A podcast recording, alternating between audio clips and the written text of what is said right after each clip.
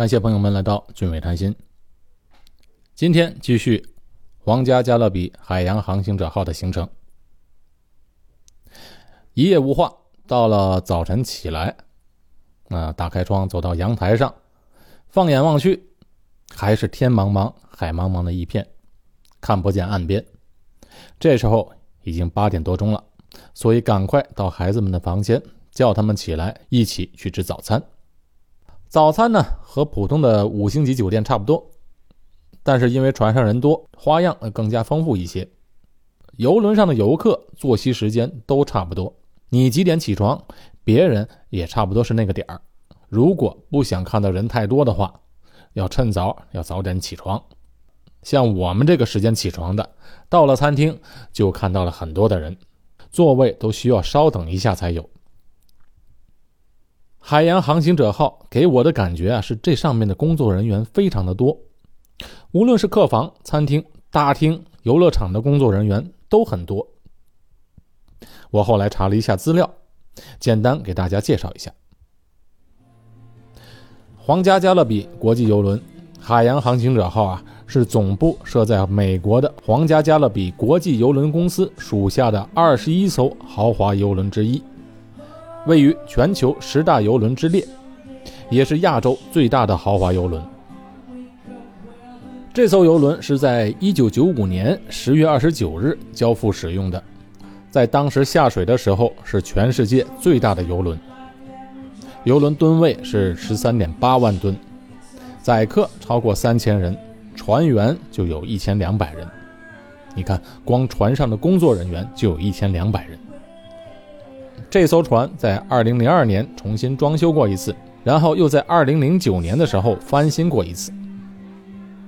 总长度为311米，宽48米，拥有15层的甲板，1557间客房。当时的造价是 7.1 亿美元。这艘邮轮的超大空间是傲视于其他所有邮轮，超大的空间使创新更容易，所以各种新颖的设施仅可见于此类的邮轮。另外，舱房的种类选择也更加多样化。华丽壮观并横跨3层甲板的主餐厅和多个特色餐厅，超过1000人容量的大剧院，每晚都能上演精彩纷呈、风格各异的歌舞表演。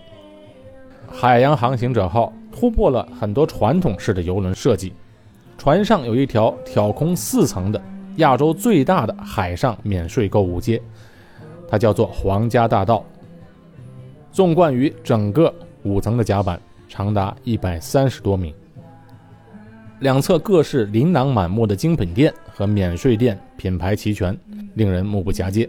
这也是邮轮史上的第一条购物大街。那这里还有一个真冰打造的海上溜冰场，也堪称亚洲独一无二。船上还有亚洲唯一的海上标准篮球场。另外还有一个特别的是邮轮的顶层甲板上还有一个海上教堂。我们吃完早餐后就去室内的溜冰场去溜冰，溜冰场的入口是在3楼，那整个的高度是占了3楼和4层楼2层楼。它不仅是一个溜冰场地，而且也是个溜冰表演场地，因为周围有很多的观众席，时不时的还能在这里举行冰上表演。不过可惜的是呢，我没能提前拿到票，所以没能有机会观看，很遗憾。孩子们到那里很快就换好了鞋子和防护手套、护膝等用具，下去开始滑了。他们平时在家里经常在楼下滑轮，所以滑冰刀的时候上手很快。我也一起下去玩了玩。我上一次滑冰刀鞋，那也是在我上中学的时候了，这么多年没玩过。我上去之后居然还能记得怎么滑。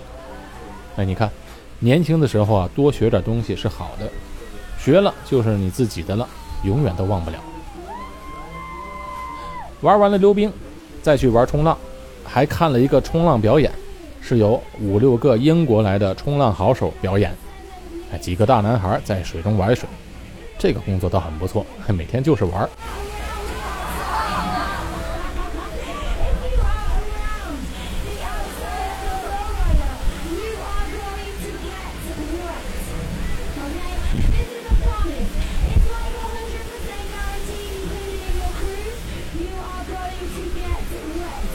不知不觉又到了中午，午餐过后休息了一下，已经是下午3点了。这时候的船已经靠岸了，到达了马来西亚的槟城。槟城呢，是位于马来半岛的西北侧，又被叫做槟榔屿。那个屿啊，就是岛屿的屿。对了，这个地方啊，其实就是一个岛。在过去啊，从岛上去大陆的连接是要靠渡轮的。1985年时候，建了连接槟城和马来西亚大陆的第一座桥梁，就是槟城大桥。槟城大桥啊，是长达 13.5 公里长的跨海大桥。这座大桥啊，就成为了槟城的地标。在2014年的时候，又修建了第二座跨海大桥，长达24公里，其中在海上的长度为16公里。这第二座大桥啊，就成为了东南亚最长的跨海大桥。那为什么槟城被称为槟榔屿呢？是不是这岛上有槟榔呢？哎，对，没错。而且啊，是最早来这个地方的华人看到岛上有很多槟榔树，因此把这里称为槟榔屿。这槟榔屿的地理名词，最早它已经出现在明朝永乐年间成书的《郑和航海图》中。15世纪中，一部中国周师使用的海盗真经《顺风相送》就记录了从马来半岛的昆仑岛到槟榔屿的航行指南。可见呢，在15世纪时，槟榔屿就已经与中国通航了。从游轮上望出去，最吸引人眼球的就是那个古旧的钟楼，典型英式的钟楼伫立在那里，不知过了多少岁月。槟城和新加坡一样，都曾经是英国人的殖民地，而且啊，大英帝国把当年槟城、马六甲、新加坡整合为海峡殖民地。最早英国开发槟城殖民地的时候，那时还没新加坡呢。新加坡这个名字没人知道，知道他也不会关心，因为那时新加坡没人去。1786年3月，英国人莱特成功的迫使当时的苏丹同意将槟榔屿租借给英国东印度公司。那从此呢，东印度公司就以槟榔屿为英军海军基地，莱特也成为第一任总督。槟城因此就成为英国最早的在远东殖民的贸易自由港。在莱特开辟槟城之前啊，槟榔屿已经是东西方贸易途经马六甲海峡的必经之路。那为什么要来这儿呢？因为这里有淡水。那时船长们啊，都知道这个岛上有良好品质的饮用水。莱特总督在任期间还有一个贡献，就是他大力的鼓励华人及其他移民进入槟榔屿。那从此槟榔屿就日益繁荣。在莱特刚刚来到槟榔屿的时候啊，岛上只有居民58人，历史文献还有记录，其中3人名叫张礼、邱兆进及马福春，这3位客家人是过着打鱼的生活。那他们呢，是在1745年就来到了槟榔屿，死后就葬在这里。那他们比莱特早来了41年。1791年的时候啊，也就是槟榔屿成为英殖民地之后的5年，在槟城对岸的威省部分地区也被割让给英国。1792年时候啊，当时估计那个地方的人口已经接近1万人。不过他们绝大多数是杂居在码头处极不卫生的地方，很多人因而死亡。最后就连总督莱特本人也是受害者，他在1794年因为患疟疾逝世，享年54岁。槟城还有一样东西出名，那就是啊，他曾经输出革命。在早期，这里可是孙中山及同盟会的革命党在东南亚的根据地，而且当年的革命党人在这里办报纸，办光华日报，革命人士也在槟榔屿组织槟城月书报社宣传革命。我们在历史上一定会学的黄花岗起义，就是孙中山赵升、黄兴、胡汉民和邓泽如等同盟会的重要骨干，在1910年11月13日在槟榔屿议决和策划的。朋友们都知道黄花岗72烈士，这72烈士当中啊，就有4个人来自槟榔屿。除了这些革命党人，还有一些人也是槟城人，比如说鼠疫斗士伍连德，我以前曾经在节目中讲过他，他是东北的救命恩人，当年是他把东北从鼠疫的灾难当中拯救出来。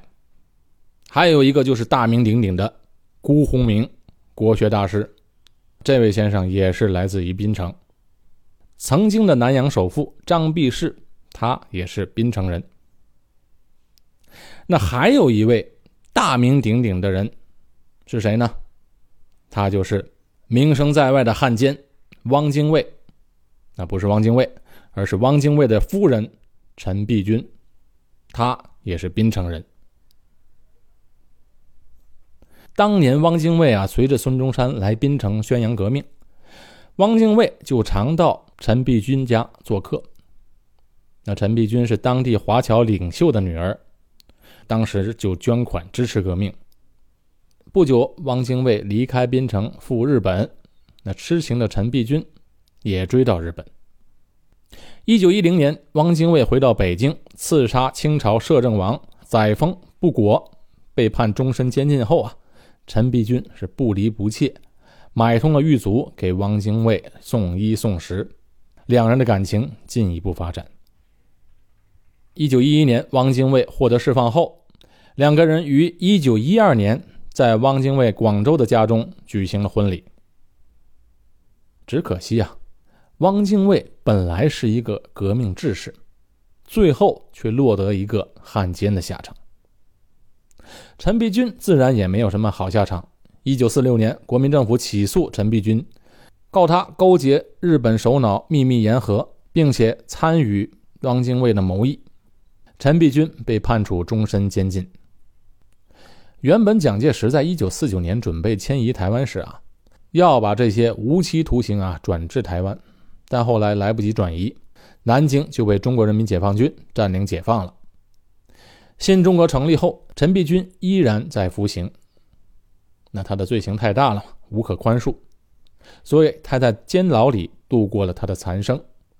1959年病死在狱中。哎呀，真是很感慨，本来一对英雄式的人物，只因为一步走错，满盘皆输，真的是很可悲。槟城这个地方我16、17年前就来过，那时候我和我太太还很年轻，20多岁，我们啊就在新加坡乘坐火车来的槟城。国内那时候还没有高铁啊，只有以前的那种绿皮火车，速度挺慢的。没想到马来西亚的火车更慢，晃晃荡荡足有12个小时才到了靠近槟城岛对面的火车站。我还记得那个站名叫 Butterworth， 它位于马来西亚北海城镇。然后就从这里啊搭乘渡轮到达槟城，火车上感觉啊很古老。朋友们看过老电影《东方快车谋杀案》吗？就是那个样子的火车。好处是呢，火车上都有单间，2张床一个单间，类似以前的软卧。不过我也没办法比较，因为我也没坐过软卧。以前坐软卧都是一定级别以上的干部才能坐的，买票他也不卖，我只坐过硬卧。那硬卧和这个火车单间2张舒适的床来比较，那感觉就是天堂了。所以当时火车开得再慢也不在意。当年到达了槟城的渡轮码头，我还记得很清楚，当时下着雨，我们呢就拖着行李，因为是好订好的酒店啊，离着并不远，走路就能到。可是下雨，那只能坐在那等着。就在这时候来了个骑3轮的老人家，是个老华侨，看样子啊起码65岁以上了。他就是骑着3轮来拉客做生意的，招呼我们坐他的车。槟城的一个特色啊，就是城市中到处都是有这种骑着观光三轮车拉客的车夫。我就记得啊，当时我太太跟我说，这么大岁数骑三轮多可怜呐，别坐他的车了。我就说啊，如果他拉不到客人，那不是更可怜？那于是呢，我们就在那天雨中乘坐这辆带有遮雨棚的三轮车，慢慢的驶向酒店。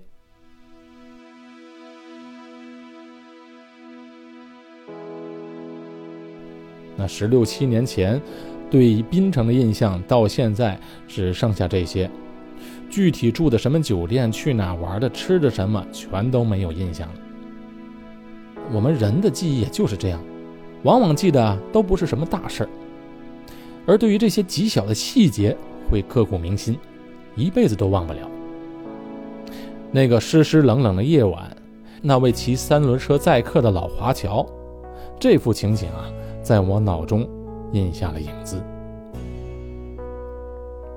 所以这次下船，除了在槟城的街道上走走，吃了炒粿条，喝了山兜，我还特意找了2辆观光三轮车，车夫也同样是华侨老人家。做这行的都是老人，没年轻的。我们一家4口分别乘坐2辆车，在槟城内转了一圈。皇家加勒比海洋航行者号在槟城停留的时间只有5个多小时，我们也只是转了一小圈就赶快上船了，因为我们不想错过当晚的表演，孩子呢也吵着回去看电影，所以我们就早早的回到了船上。今晚航行者号就会启程，开往泰国普吉岛。今天的节目就到这里，我们明天见。